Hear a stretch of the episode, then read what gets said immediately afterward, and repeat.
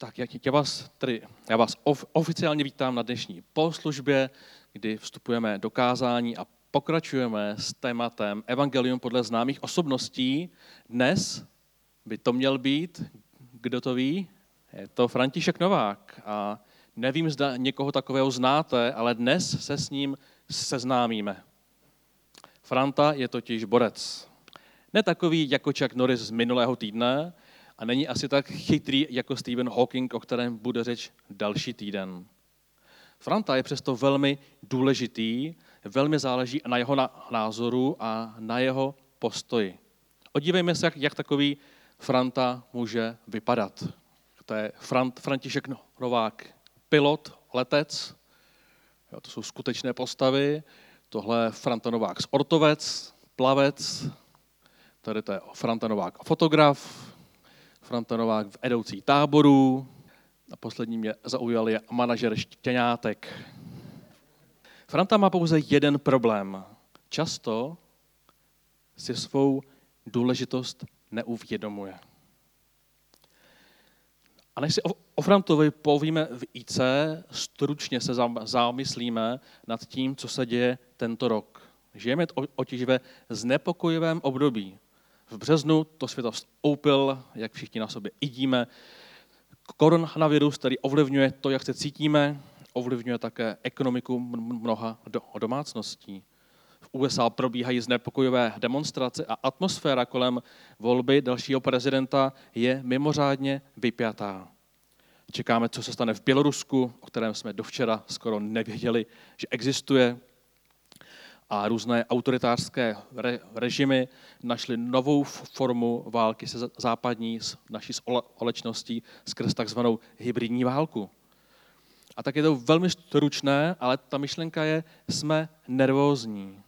Celý svět je tak trochu nervózní a i Franta je nervózní. V listu, v listu Filipským, který jsme si četli minulý rok, apoštol Pavel mluvil o zkušenosti s Bohem v podobně vypjatých obdobích. Píše když byl ve vězení, když do světa vstupoval hlad a vládcem se stal císař Nero. Píše, že možností křesťana je prožívat boží pokoj, který převyšuje každé myšlení a že má střežit naši mysl v Kristu Ježíši. To znamená, že to, co dneska prožíváme, není úplně nic nového pod sluncem, pouze my na to nejsme úplně zvyklí. A proto Pavlova zkušenost, motivace pro lidi v prvním oletí, myšlenka do světu válek a hladu, možná začne být pro nás ještě více aktuální. I příběh Evangelii je zasazen do kontextu římské říše, která okupuje větší část tehdejšího světa a Izrael který leží na spojnici Evropa-Ázie, případně Ázie-Afrika, je, suž, je sužována neustálými kreativními daněmi a vojenskými konflikty. 100 let před naším letopočtem i 100 let po. S každým císařem přichází on, on, nová, po, o, nová politika, boj o moc a to pokaždé stojí životy mnoha příbuzných i vojáků.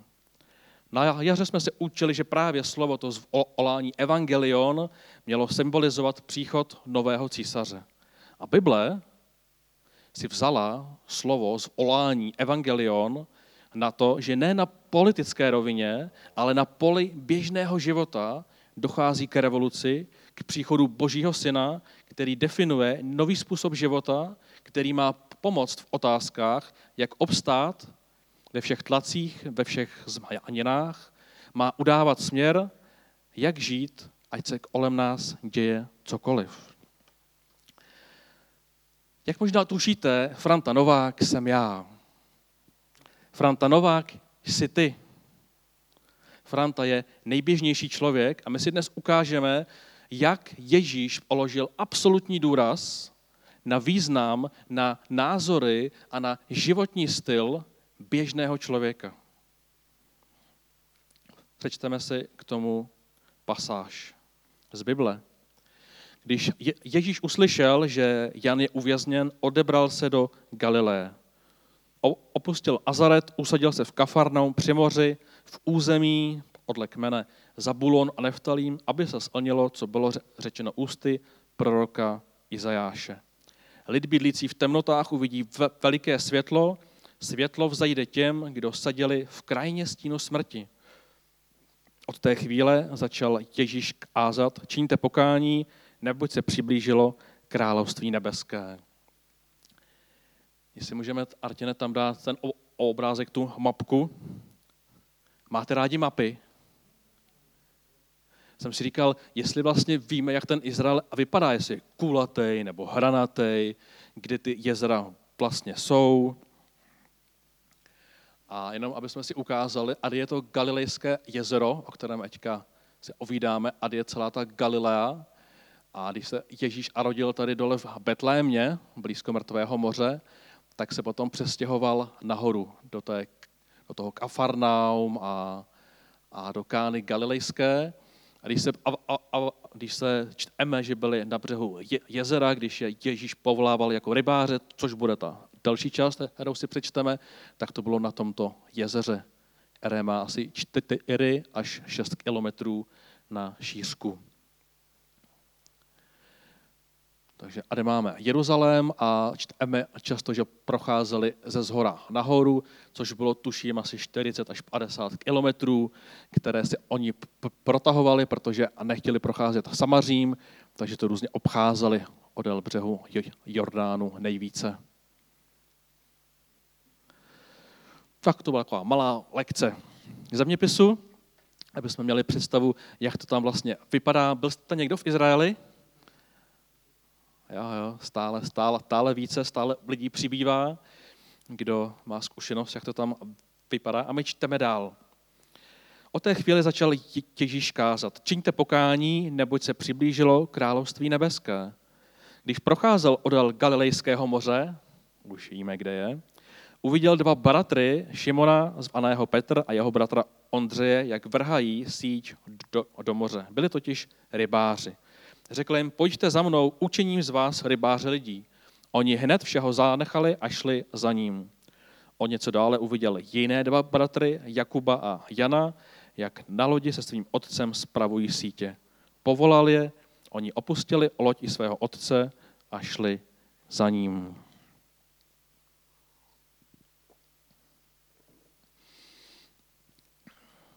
Stejně jako my dnes koukáme na vládu a ministry, protože očekáváme, že oni jsou ti důležitý, na nich přece závisí naše životy.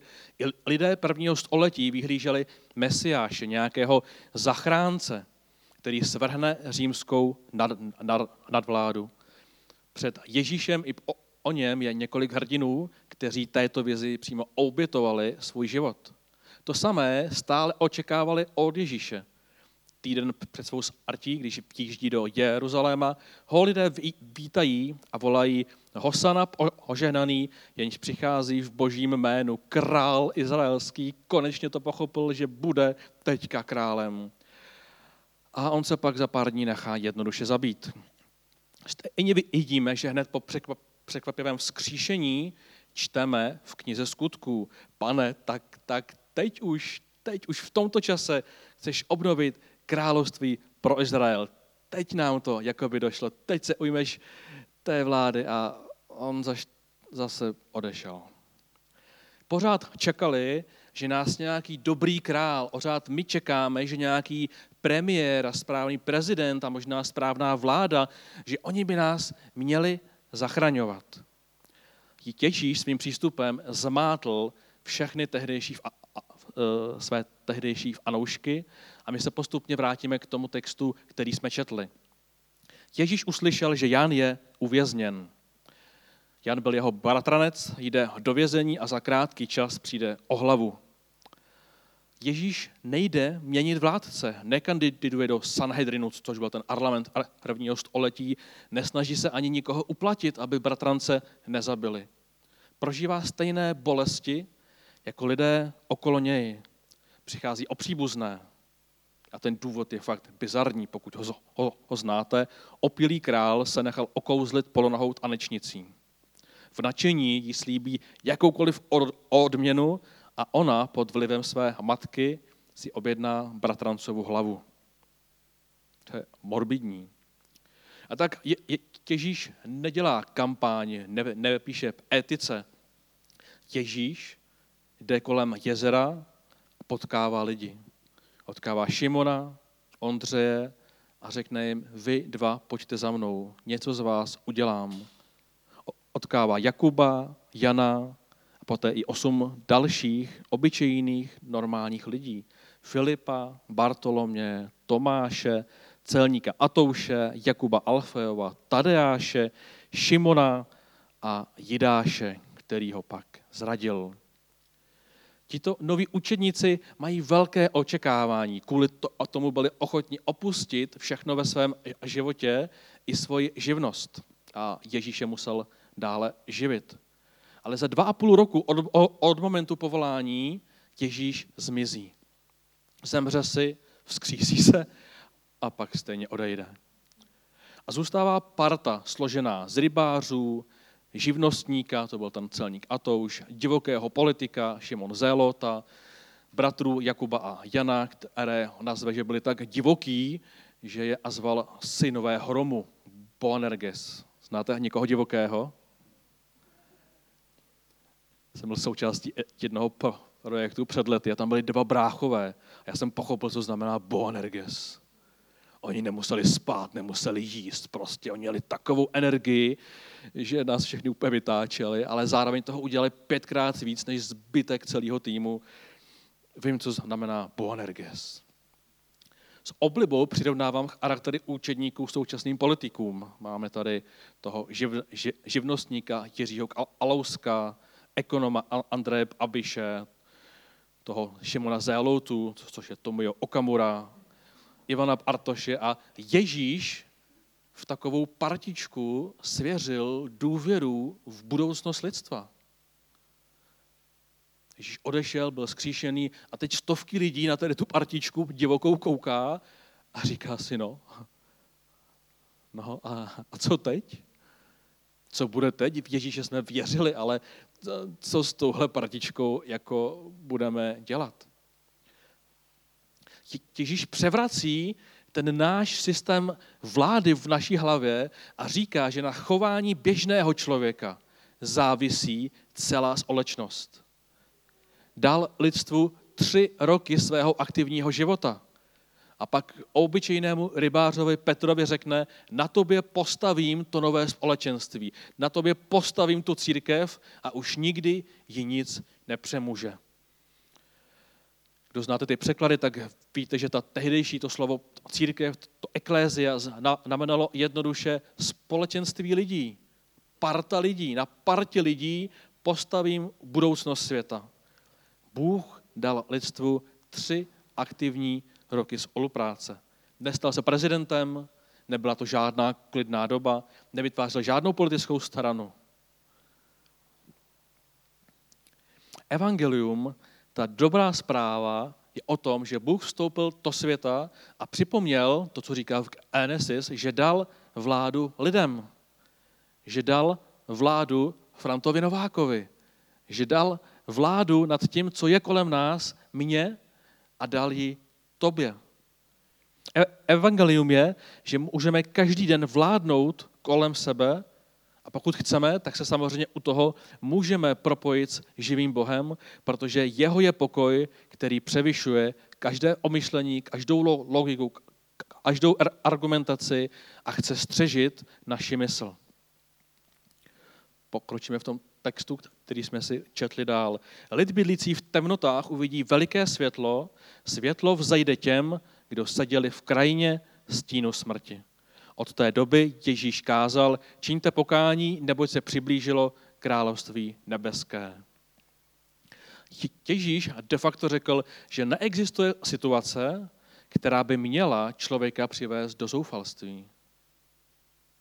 Pokud žiješ v temnotě, pokud žiješ pod nadvládou Římanů, jako tenkrát, pokud žiješ pod skorumpovanou vládou, pokud žiješ v době covidové, pokud žiješ blízko prezidenta Putina, pokud demonstruješ v Bělorusku, Ježíš vlastně nám všem říká, naučme se vnímat to veliké světlo. Činit pokání znamená nalézt tu životní cestu a, nalézt ten směr, pokud jsem v nějakém problému, pokud jsem v něčemu, co rozumím, tak se snažím odvrátit od něčeho, co nefunguje, co je špatné. Činit okání znamená nalézt tu na, navigaci, na, nalézt ten směr, který vede k Bohu, který vede k Ježíši, který vede k tomu okoji. Franta Novák, jsme se k němu vrátili, jsme zjistili, že má, dostal 14 dní ve fabrice volno v práci. Neví, jestli to ovlivní jeho výplatu. Je nervózní. Dal si vyšší splátku na byt a dítě mu poslali ze školy domů, protože kašle. Má sice od narození alergii, ale to teď nikoho nezajímá. Franta je fakt nervózní. Franta ještě sedí v krajině stínu smrti, ale rád by se naučil vnímat a vidět to veliké světlo kolem svých vlastních otázek. Rád by učinil ono pokání, to znamená, rád by uviděl tu cestu, kudy se v životě vydat, po které třeba jít.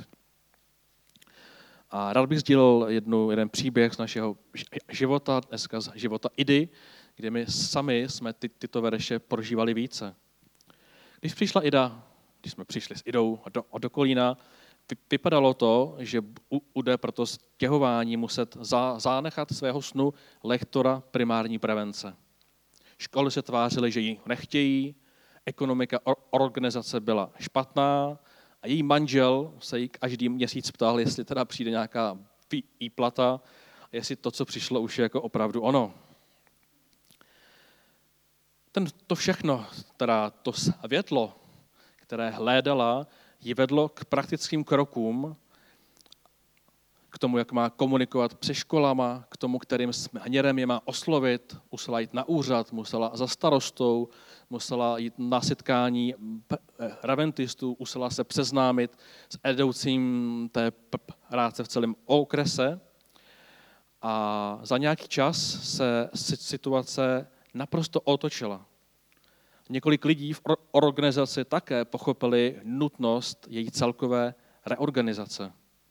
Čekalo je několik obtížných kroků, čekalo je rozdělení organizace. Kdo máte rád rozdělení? Čekalo je obnovení důvěry u sponzorů, čekalo je zdvojnásobení cen přednášek. Každý ten krok byl krokem přes propas. Každý ten krok je čekalo, že to celé může zkrachovat. Být v temnotě znamená nevidět to světlo, nevidět to eh, řešení, jak, jak, jak někdy říkáme na konci únelu, a zažívat pocit beznaděje. Ale zmiňovaný Pavel i Ježíš mluví, že je potřeba se naučit stišit naši mysl v modlitbě. Nejenom se odlit a říkat, prosím, pane, tohle to potřebuju.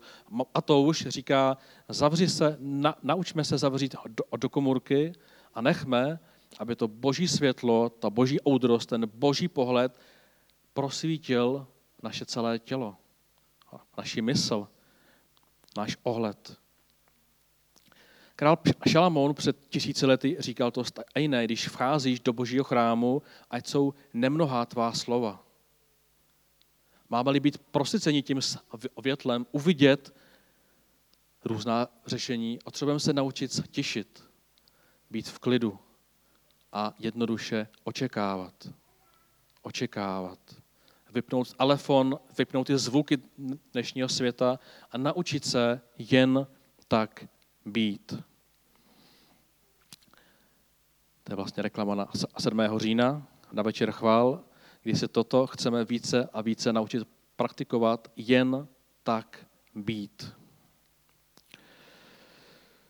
Ida je dnes nadšená z projektu, které tvoří a pro mě je někdy ona sama tím světlem, ale bez reakce na, na tu temnotu, kterou prožívali, bez onoho učinění pokání, což pro ně znamenalo nalezení té velmi těžké cesty, přijmutí té cesty k budoucnosti a k tomu novému směru, bez odvahy vůbec vykročit tím směrem, by se to neobešlo. A i Ježíš, který tenkrát lidem tedy nedal toho jiného vůdce, přestože se otkal s králem Herodem, vyjednával o svém životě s Pilátem, který dovolil jeho smrt, dokonce ho chtěl propustit, ale Ježíš tu milost ani nechtěl, tak si někdy, někdy, někdy říkám, co pak tam nemohl být o pár let díl, co pak tam nemohl je vyučovat o pár let víc. Ale je to opět moment, kdy Ježíš podtrhuje tu myšlenku, že extrémně věří běžnému člověku. Ježíš, víc než si to my často uvědomujeme, věří tobě. On tam mohl být to, to 60, ne?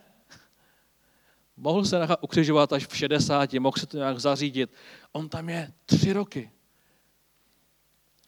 Protože extrémně věří běžnému člo, člověku a jeho ochotě a zodpovědnosti podílet se na běžném životě. A nechá tam tu povedenou artičku těch 12 nebo 11, aby řekli celému světu, čiňte pokání, přiblížilo se království nebeské. A tím si představíme otázku, kterou dáme Frantovi, který už má z toho všeho nervy nádranc, manželka objednala dovolenou a zapomněla ji pojistit kvůli zrušení. Chtěla ušetřit pětistovku, přátelé, ale vypadá, že se to nevyplatí, protože Chorvatsko je uzavřené a za testy musí dát 7,5 tisíce korun. Je to totiž pětičná rodina a to se už pěkně prodraží. Pětistovka, jejda. Pokud teda vůbec projedou Maďarskem, že? Protože Maďarsko je zavřené. Tak ta otázka na Frantu a vlastně i na každého z nás, jakou dobrou zprávu šíříš kolem svého života ty. Pěsatelé Nového zákona napsali několik knih, nebo více knih, plný dobrých zpráv, nápadů, etických norem, podnětů k anželství, k emocím, k výchově, k přátelství, k osobnímu růstu, k osobnímu hospodaření, dokonce i k péči o tělo.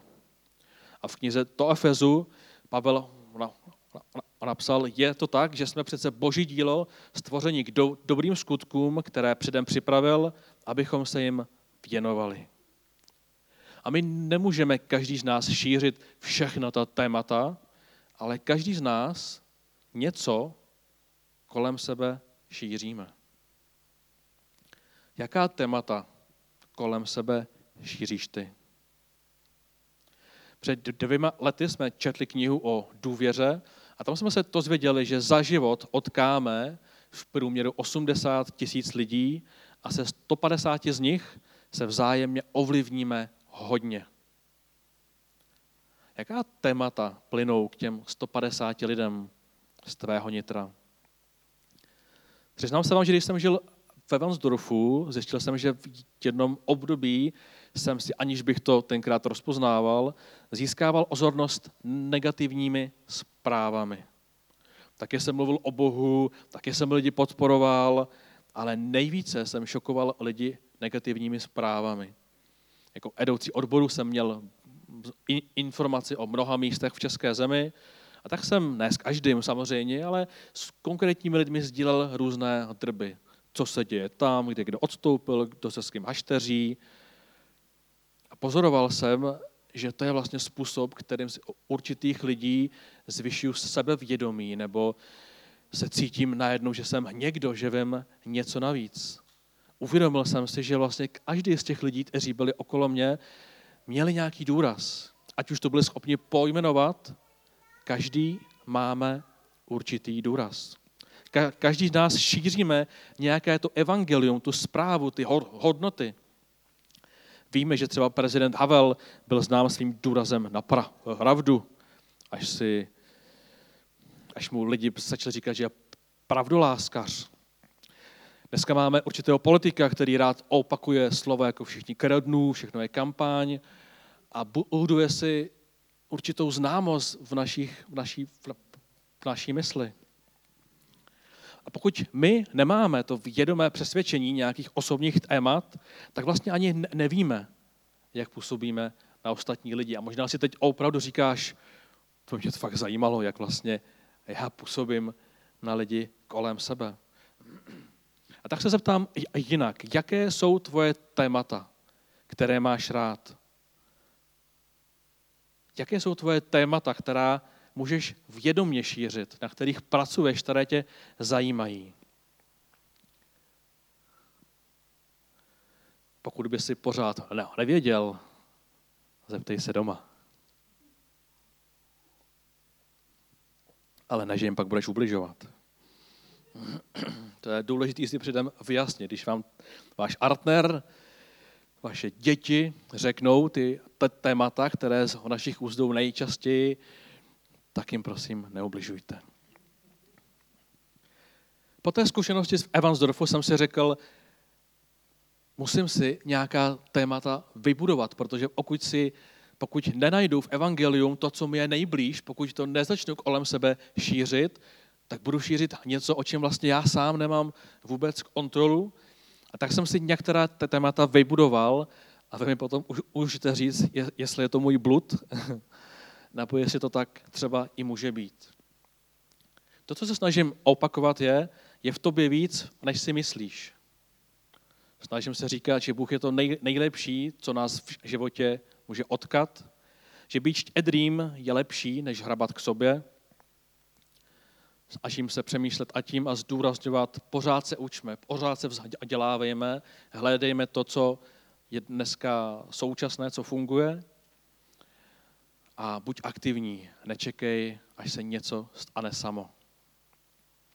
To jsou věci, které mě osobně baví, které se mi líbí. A tak jsem si řekl, že to bude ta část Evangelia, která mě osobně je nejblíž. Není to jediné určitě, ale je něco, čím můžu lidi přiblížit více k Bohu.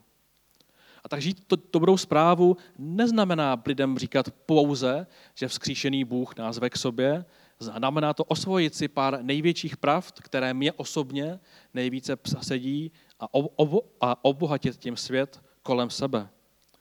A právě skrz tyto pravdy, které lidi od tebe uslyší, tak najednou možná získají to uslyšet i to největší o skříšeném Kristu. Erazem Kohák v 70. letech analyzoval, co se stalo v roce 1948, že se k moci dostali komunisté, kteří následně ovládli českou zemi na 40 let. A mimo jiné napsal, Staratili jsme základní společenské přesvědčení o důležitosti a podstatě lidského života. O společenském sou, soužití ztratili jsme schopnost zájemného porozumění. Vzdali jsme se té osobní zodpovědnosti, která dovoluje nacismu, komunismu ovládat mysl lidí a vytvářet stádo. Kohák dodává, Češi opustili Masarykův humanismus, protože v jeho ojetí byla klíčová lidská individualita. V Ježíšově učení byla zásadní lidská individualita, která vykročí správným směrem. K křesťanství není další ismus, komunismus, ale ukazuje na cestu, kde každý může být sám sebou a přitom společně kráčí k tomu velikému světlu, které přesahuje náš všední život. A tak jsme v závěru. Franta Novák nakonec nikam nejel. Zůstal doma, dostal zpátky pouze 60% se zaplacené dovolené a zjistil, že hotel v Jižních Čechách je dražší než celé Chorvatsko. A tak s dětmi dělal pouze výlety do okolí. Nakonec našel naději. Šel do komůrky a ve stěšení hledal to veliké světlo, aby věděl, zda jde správně, nebo potřebuje udělat nějaké to pokání, nějakou tu změnu, aby prokličkoval dobou koronaviru. Já poprosím holky. A já bych teď oprosil, aby se někteří z vás postavili. Martin Kokeš,